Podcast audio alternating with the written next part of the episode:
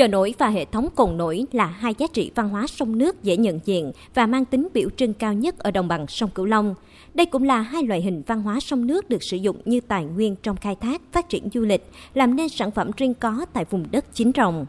Không ngoại lệ, tại Cần Thơ, chợ nổi Cái Răng là nét đặc trưng sông nước, là không gian văn hóa gắn liền với lịch sử vùng đất, là tài sản quý cần được gìn giữ. Và tour chợ nổi Cái Răng luôn trong hành trình khám phá Cần Thơ của hầu hết các công ty du lịch lữ hành.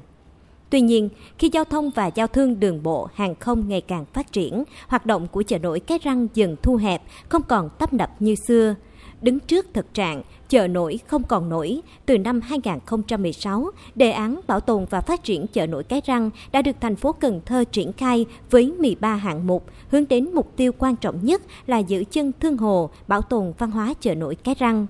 Cùng với đề án, hàng năm, Ủy ban Nhân dân quận Cái Răng sẽ tổ chức Ngày hội du lịch văn hóa chợ nổi Cái Răng với nhiều hoạt động gian hàng như hội thi nét đẹp áo bà ba xưa và nay, hội thi trưng bày mô hình ghe, tàu, cây bẹo mua bán nông sản tại chợ nổi Cái Răng, diễu hành tàu trên sông, vớt rác trên sông, các gian hàng quảng bá xúc tiến du lịch, giới thiệu đặc sản bánh dân gian Nam Bộ, biểu diễn đờn ca tài tử trên sông, nhằm tái hiện lại nét văn hóa chợ nổi xưa đến du khách. Năm nay, Ngày hội du lịch văn hóa chợ nổi Cái Răng diễn ra từ ngày 7 đến ngày 9 tháng 7, có khoảng 15 hoạt động với quy mô trên 60 gian hàng. Ông Lê Văn Hoàng, trưởng phòng văn hóa truyền thanh quận Cái Răng, Cần Thơ cho biết. Năm nay thì có điểm mới đó là mặt bằng thì được ờ, ờ, Ủy ban nhân dân quận đầu tư ờ, mới hoàn toàn và các cái công tác sắp xếp ghe, mua bán tại chợ nổi cũng đã được triển khai. Điều đặc biệt năm nay thì ban tổ chức ngày hội cũng đã phối hợp với Hoa hậu Bảo Ngọc để làm đại diện hình ảnh cho chợ nổi để cùng kêu gọi tham gia hưởng ứng các hoạt động chợ nổi.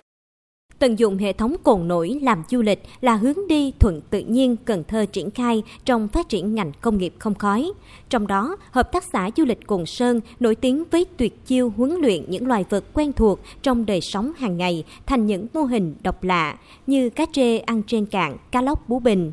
Để góp phần phong phú thêm du lịch mang phong vị đồng quê sông nước, Cồn Sơn đã cho ra mắt những con ếch làm xiết vào dịp hè 2023. Hai du khách đến từ thành phố Vinh, Nghệ An bày tỏ khi đến Cồn Sơn và thưởng thức những màn trình diễn điêu luyện của những con vật quen thuộc. Trải nghiệm lần đầu tiên những con ếch nhảy qua bật cao qua vòng thấy màu vàng. Em cảm thấy thì rất thú vị, hấp dẫn. Lần trước tôi đi là không có, lần này mới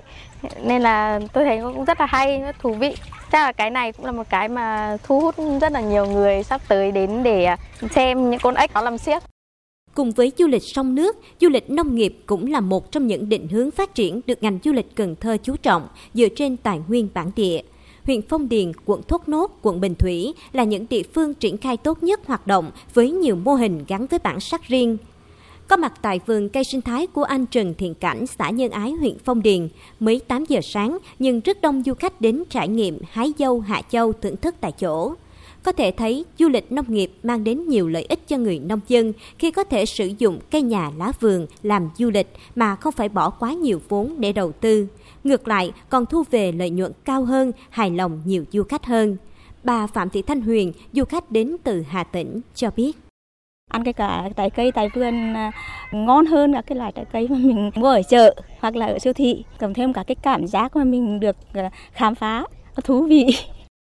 theo chia sẻ của các chủ vườn làm du lịch nông nghiệp, ngoài khách vãng lai, nhiều khu điểm du lịch vẫn dành từ 1 phần 3 đến 2 phần 3 diện tích vườn cây hoặc liên kết khách tham quan với những đơn vị tổ chức tour tuyến để thu nhập tăng đều lên. Bà Lê Hồng Cẩm, Giám đốc Cần Thơ Eco Resort, huyện Phong Điền, chia sẻ.